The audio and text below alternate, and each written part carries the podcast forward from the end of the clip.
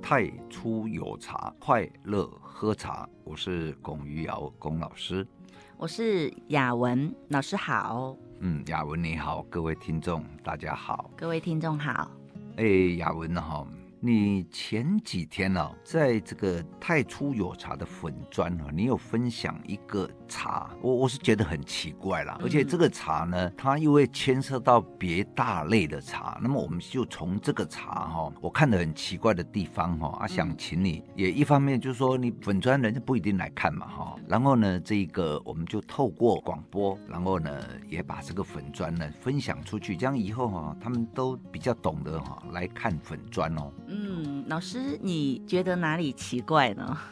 首先，呃，因为你说有一支很奇怪的茶嘛，嗯，啊，那也不是普洱啊，哎，然后呢，也不是什么呃六安瓜片啊，也不是什么啊，对？嗯可可是是喝它它的样子长得都很像这三种东西耶，啊就是对呀蛮奇怪。可是喝起来不是，然后品种也不是，嗯啊所以哈、这一个那喝的哈、很多人喝的也都满头雾水了哈、嗯，那么能不能够哈、麻烦你把它详细的，然后嗯呢，在这个呃我们的广播里面呢，让消费者透过你的讲解，然后可以了解说啊，无这是什么货 啦，是什么货？哎、不是啦，是什么茶啦，不是什么货。对，哎虾啊回我虾回听起来好像啊我我们在带货嘞，嗯还有哈不，行不行，我们这支茶蛮受很多朋友喜欢的，就是喝了之后体感是大家都共同说体感好哦，然后会热嘛。那首先我觉得它很奇，我也觉得它很奇怪的原因是，当初这支茶是老师喝了之后回来跟我分享，当时他说一个奇怪的故事，他说有一位先生他买了这支茶，喝了之后，然后就搭飞机好像回台湾，从中国大陆回台湾，他过安检的时候啊，那个安检的那个那个光哈、那什么是呃 X 光。眼红外哦线、远红外线检测仪是吗？是呃，然后通过这个先生的时候，这个先生全身发红，就是红的跟黄的，红的比例占多。然后当时所有人员都吓坏了，以为他是发烧，结果各种检查也没有发烧，体温很正常。然后这个先生他自己本身他觉得他体感很热，但是也没有流汗，也没有发烧，去对验的时候没有发烧。完全没有发烧，就弄了很久，最后还是放他通过。嗯可是就是那个眼红外线观测仪，哦，昂拱拱哈，对，嗯哎，红光满面是在那个电脑里面红光了，不是这个人有什么红光哈。对有时候有时候哈，那个电脑那个摄像头看到的哈，嗯那跟我们人肉眼看到哈，有时候会不一样。嗯，然后对，包括比如说有些相机，哎，各位听众，我告诉你哦，我是飞碟迷哦，听说哦，那个飞碟有时候我们眼睛看不到的，可是呢，你就是这样子拿起手机啊，拿起相机乱拍，哎怎么拍拍到哎天上好像有飞碟哦，哈、嗯听说那个相机会看到的比我们人的眼睛还多。嗯那么你刚刚讲的那一位哦哈、嗯他是呃进海关的时候，你知道吗？现在疫情啊，那疫情呢，大家都会很害怕吗？不是什么发烧就要这样那样哈、哦，什么要隔离啦，要什么？所以你那个从远红外线的那个电视有有一根呢对着你，你也不知道。结果人家那个电视哇，你昂公啊呢，哎满面昂公金光闪闪啊，嗯这这危险啊这。嗯然后看那个红度，搞不好有四十多哈、哦，可能外面有那个救护车在等哦。对，哎，老师，那个如果身体发红，这样子可不可以解释为是一种体感？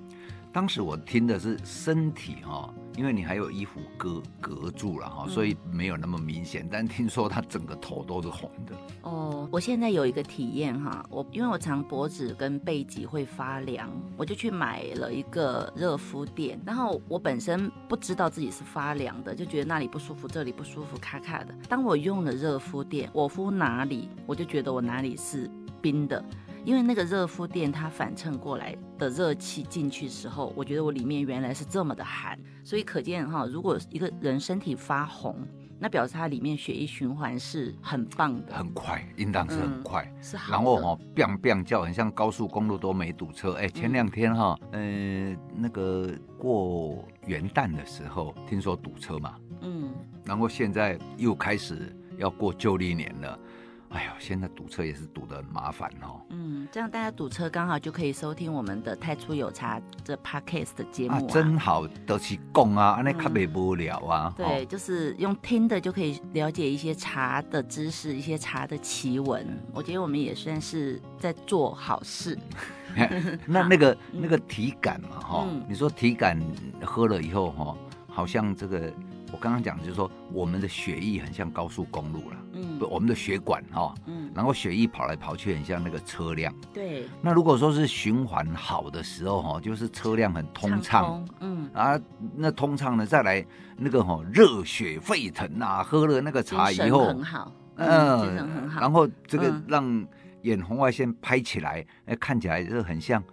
哦啊，你是不是在陪车啊？嗯你是多开那个起跳都一轮跑五十啊，四轮跑两百的那一种。嗯，这是顺畅的情况下，可是堵住就没那么美妙了。对，老所以师你曾经堵过哈， 唉昨天晚上也堵啊，哦，真的啊哦，了解，那个就是有时候会堵住。半小时的路哦，开了一个一个小时又二十分钟，嗯，那血液如果堵住的话会怎么样？血液堵住的话，呃，就人就会不舒服啊，比如说嗯你会觉得发凉啊。那我有一些朋友一堵住呢，就变脑溢血、哎脑中风啊。嗯，然后呢，我堵住哈、那又过不去，然后就嗯爆掉啊，血管哎太太破太脆的话啊就容易爆对掉。呀、嗯就就就爆了。嗯，所以如果好在堵住现在还能讲话。嗯，对啊，太万幸了。那你那个茶说这样子哈、那那个人被远红外线一拍，哦，然后就昂拱拱，对啊然后哦都是红的，哎，他很觉得很奇特，然后他就回来讲这个故事，然后可是他自己觉得体感很好，他就买了很多。那当时老师就回来分享这支茶的故事给我听，我当时也觉得很好奇。那我是不相信体感这个东西，我觉那得你非有常喝吗玄。对啊，我那时候我就有请老师买买回来，然后我们喝一下。我跟你们说，真的是非常神奇。我自己觉得我的，因为我常会头痛，我的后脑勺会热，然后我脊椎、我的颈椎也会热。那我想，我想说这可能是我的幻觉。我事后又把这个茶分享给很多的朋友喝。那通常其实喝过的人都有感觉，都说会热，有的人还会汗流浃背，啊对，很好妙。夸张哦，可是我不晓得什么原因。我也不晓得。对，还有一只奇，还有一个奇怪的地方，就是从外形看哈，老师刚刚讲到说，诶，普洱茶的外形，六安南茶的外形，六安就是孙玉顺那个六安嘛的外形。简称六安瓜片。哎，对，还有白尖金莲的外形，白尖金莲就是对对对普洱贡茶嘛，哈，哎，那个白尖金莲哦，以前我学茶的时候，那个名词我们就是学白针呐、应当就、嗯因为台湾话哈、哦，针跟尖都叫做尖。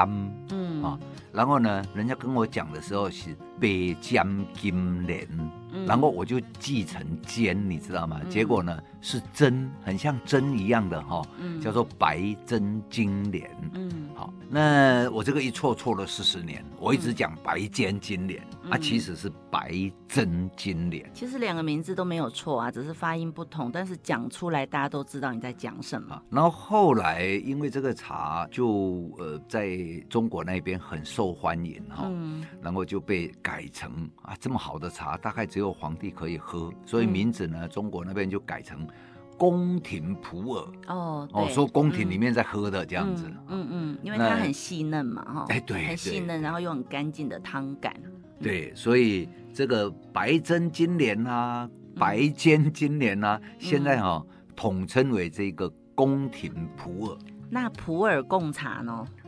哦，普洱贡茶那就很多了。我知道了，老师，普洱贡茶是一个大的范围。哎，对，那里面，比如它是以普洱茶为基础，哎，进贡的茶哎，是这样吗对，？对，比对如说，我们工作室有一支叫金瓜贡茶，那个听说当初也是只有皇帝可以喝，进到宫廷的，所以也叫贡茶。我想大概是皇帝哈、在喝的嗯是特别选料，嗯然后做做成那种造型，做成那种造型哦。嗯然后因为那个造型跟人头一样大，你知道南吗？瓜像南瓜一样，像南瓜，嗯可是嗯大小哦、跟嗯人头一样，所以又叫人头贡。哦，人头贡，嗯、哎嗯嗯，那那个，然后这个茶它就是比较像普洱贡茶，又像白尖金莲，然后又长得嗯像，刚刚说还说像哦六安，但实际然后上还有像那个万叫做哦什么万季散茶，哎对它的万外季形跟散万茶季散茶又很像，然后实际上喝了之后，它都跟这几种的味道不相同，啊体感嗯，体感体感嘛，倒是见仁见智，因哦为有的每人一个他、人不一样对对对啊，每个人喝茶体感不同。像有的是人是他喝金瓜贡，他也会觉得身体会发热；哎，他喝白尖金莲，他喝了也会发热。但是我喝这支博尔贡茶是尤其会发热，我而且我觉得它口感也舒服，然后也干净。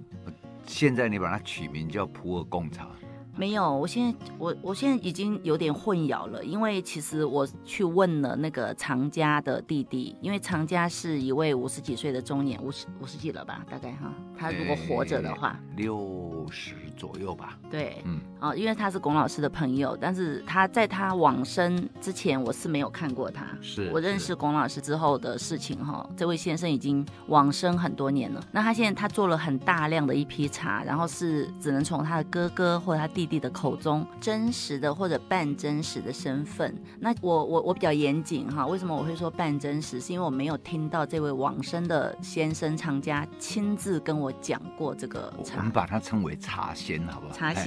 哎，现在已好经真的变仙了嘛？嗯，好用茶仙代替这位名这个这位哎我先这生个哈，朋友，嗯哎，他好一辈子哦，爱茶爱到哦，真是嗯还茶哎呀痴哈，爱到对如对痴对如对醉。嗯，当初，然后当初因为喝了这支茶会热，然后我就本着求真的心理，我去问了这位茶仙的大哥，然后大哥告诉我说，这支茶叫做古岩茶。我那时候对岩茶的认知就是武夷山的岩茶，我就想说怎么可能，明明味道就不像，然后我就半信半疑，结果我还是喜欢喝，然后我就有买一蛮大一批回来家里，我想说一边可以分享给大家，就是贩售，一边就是自己留着喝，因为以后年纪越来越大，可能未必有能够收得到这种好茶，有这种没了就没了，这一嗯批我没有了就没有了，对对，因为老茶就是这样嘛，卖批是也不只是老茶。嗯，你你等一下，不是会跟大家讲他的那个做法对不对呀，因为那个。做法嗯现在根本没办法做对啊。嗯，对，我现在就是要正正要分享，然后我就分享给大家，嗯，然后所有的朋友来喝完之后，都是对这个茶共同体验就是干净、醇厚，嗯，然后也是觉得说会热，体感会发热，然后大家当当然也会买一些回去一起喝，嗯，然后我有一天就有一位朋友，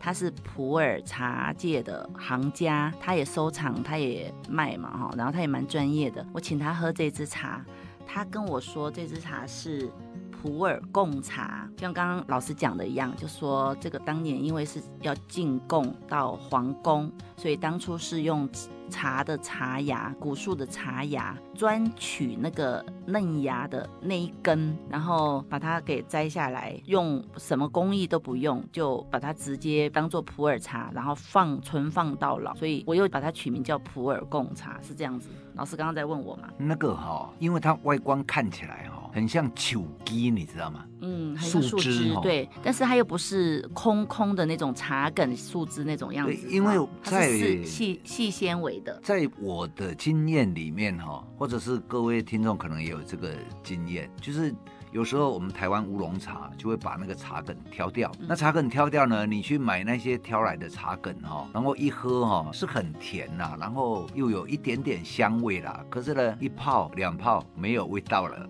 嗯，对啊，但是呢这个看起来呢，像叽茶叽梗叽嗯很像茶梗，可是呢泡哎真的不夸张，我告诉你哦，我就。曾经这样子自己一个人坐着，这样一直倒，一直倒，一直倒，那个小壶啊，嗯，那一直泡，我泡了二十泡，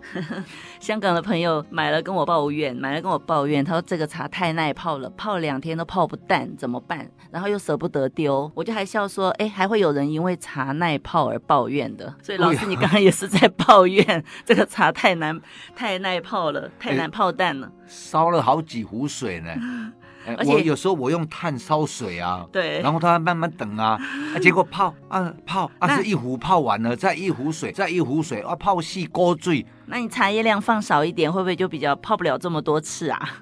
可是茶叶量少，有时候那喝起来又种不过瘾，对不对？哎、对对嗯对对对对。其实茶叶量量哈真的很重要，不要因为说哦，为了要其他的方式去改变它本来的茶叶量，因为这样子反而会改变茶本身应该具备的味道。就是有一些细节哈、哎对还是要有一个基本量的哈、嗯那有一个基本量来讲，那个细节取才得那个平均值跟平衡度嘛。嗯、那样子喝起来哈、才会感觉到说哦，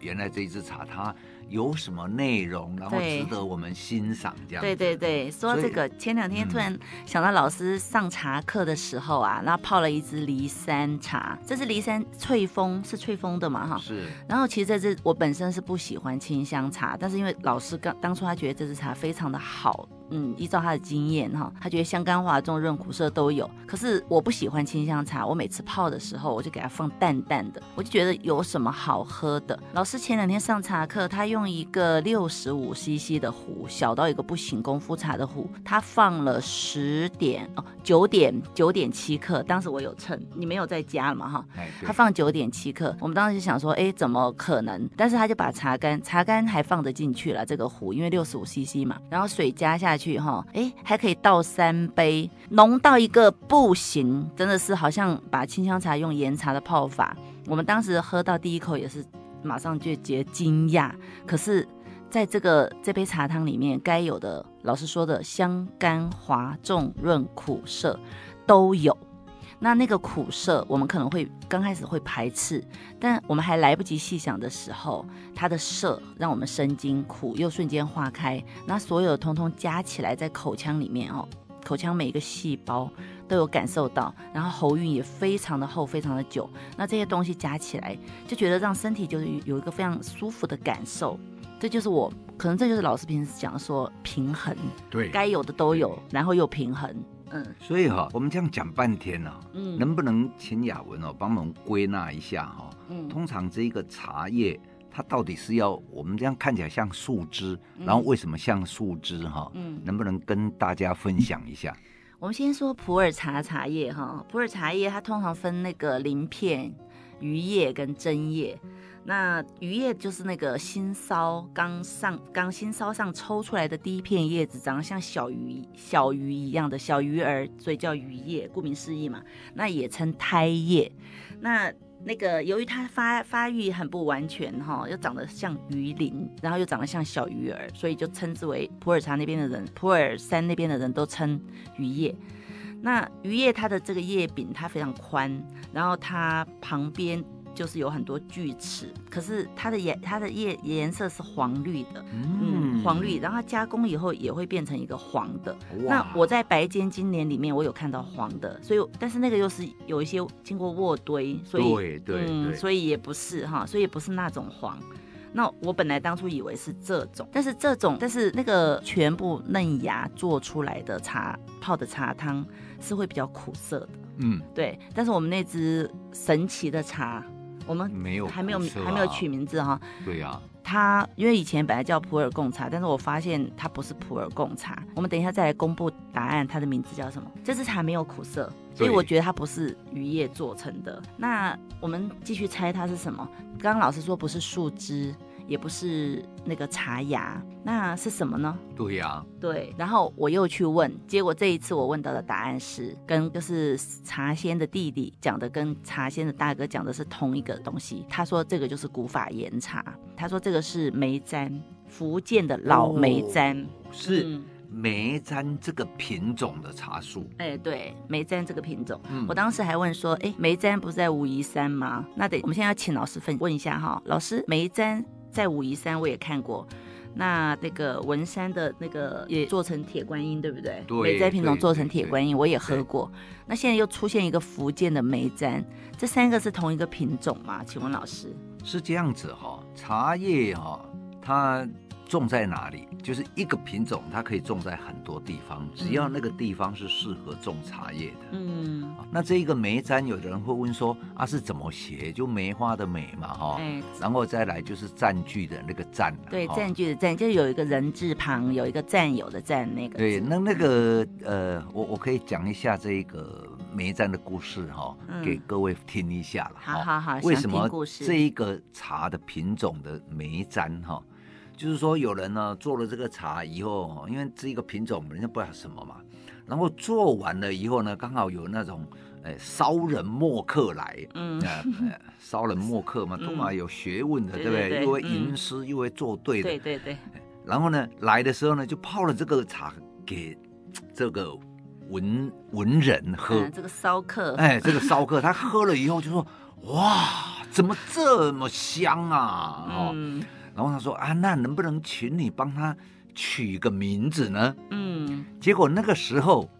他大概就是差不多这个季节啦。嗯，他这个冬天看向窗外的时候，刚好梅花开了啊、嗯然后呢，这一说哦，梅占一枝春呐、嗯是就是梅花开的时候就代表春天嘛。哎嗯嗯嗯所以他说那就叫梅占好了，嗯，哎啊，当时那个站是这个站吗？是战友的站，对啊还是别的站？占有的占啊。嗯，就是春天的只有的时候，只有梅花会开花，哦，嘿梅花代表在冬天里面的梅花代表整它个已春经天春的气来意了象，对，嗯所以嗯梅占一枝春。嗯哎呀，所以就取了“梅站”这样两个字，我觉得蛮嗯美的，很漂亮啊。嗯。那梅站如果做成乌龙茶，会有梅花的香气哎耶。诶、呃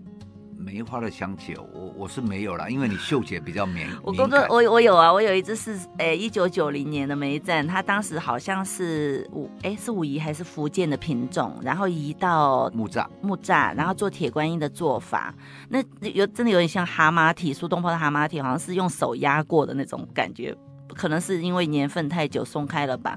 然后我泡的时候，它真的是有梅花的香气，哎，有一因种为腊梅香，那雅文哈的嗯那一个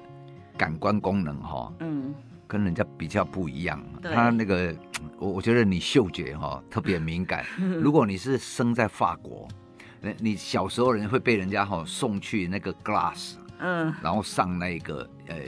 香水学校的训练。哦，然后训练完以后，你的鼻子哈、就要去保险两千万美金，哎因为然后呼吸哈、都要呼吸特别的空气，如果稍微有这个空气污染会影响到你的嗅觉的时候哈、那这个不行。所以那个空气要特别再筛选过，要干净的哈、嗯然后要新鲜的。哎，空气也有不新鲜的，你们知道吗？对假如说我们哦，呃，把它密闭起来啊，然后一直没有让它跟外界的呃空气交换，那就不新鲜。嗯那因为雅文的那个感官功能特别敏感，所以呢，你就要去送那里，然后训练完以后、嗯当什么，你知道吗？现在来不及了，老师你说的那个都是可能，可能就是一个我虚我是幻说，如果你六岁的时 候啦，但我现在觉得说，听众朋友，如果你们其实自己本身嗅觉、味觉需要开发的话，倒是可以来工作室啊。那由我分享，跟你分享关于嗅觉、味觉如何打开的那个方法，然后也请龚老师帮你分享科学的那个嗅觉跟味觉感官如何去品茶。那如果各位想要那个进一步的培训的话，也可以请龚老师帮忙那个询问关于法国那边的培训课程。所以大家如果有需要的话，欢迎来一五一六工作室或太初有茶粉专洽询关于嗅觉、味觉、感官如何品茶的课程，或者是相关的分享内容。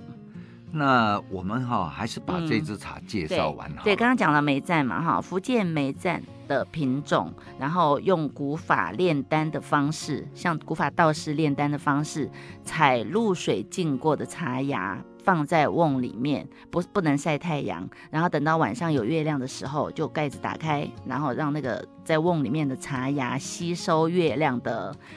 精华、精天地的精气。其实这，我觉得，我觉得从科学的方式来讲的话，也是让它的水分就是慢慢的由月亮的方式去阴干。那、嗯、应该对，那我很好，我很好奇，想问老师说，为什么不能晒太阳？因为晒太阳会使滋味变淡啊哦，因然为后好像也古时会候坏掉哈。古时候有一句话哈、嗯叫做凡茶，就凡是茶呢，嗯见日则味夺，哎，对，就是被晒到太阳，味道就会被夺走哈、嗯所以各位在保存茶叶的时候，记得哈、千万不呃能。，不要去晒到太阳，嗯对放在阴凉处啊、哦，所以是这样来的哈，所以对茶叶放在阴凉的地方，好像比在有太阳的地方是要有快乐的。对对嗯对，所以他就讲说，放在瓮里面用那个道士炼丹的方式吸收月亮的精华，然后在云南其实要要有月亮是蛮容易的，因为云南嗯天气嗯是可以掌控的嘛，好像是半年雨水，半哎对年对对天对晴对，所以而且那时候的天气比现在更乖，就是不像现在这么无常，那时候就更加容易控制。所以他们这样晒了大概九天九夜，然后那个制茶的人觉得这样子可以了，当然可能在过程中他也会试喝嘛。那喝完之后，他的体感啊各方面舒服，比如说可能制茶那个人他也是修行的人，他就会敏感，然后就把这支茶收好存放。到现在，所以这个茶到现在它才可以这么干净，然后喝起来让人这么的体感这么的强烈舒服。哇，嗯所以原来如此、哦。对啊，所以那只茶我其实不晓得叫什么，我最后给它取一个名字，结论定夺，叫做古法贡茶。哇，对嗯对，无法共茶，因为现在哦要再这样做哦，嗯，也没有人有那个耐性啦，哦，对然后也没有人哦，这个，因为你在做的过程里面，你要去闻、去看，然后泡出来尝试，那这样才能够确保一支好茶。那好茶真的不容易啊，不好容易茶对难得啊。嗯对我现在也不会去去一直去推荐推销说，哎，我们有好茶，因为我觉得人跟茶的缘分哈、不是强求得来的，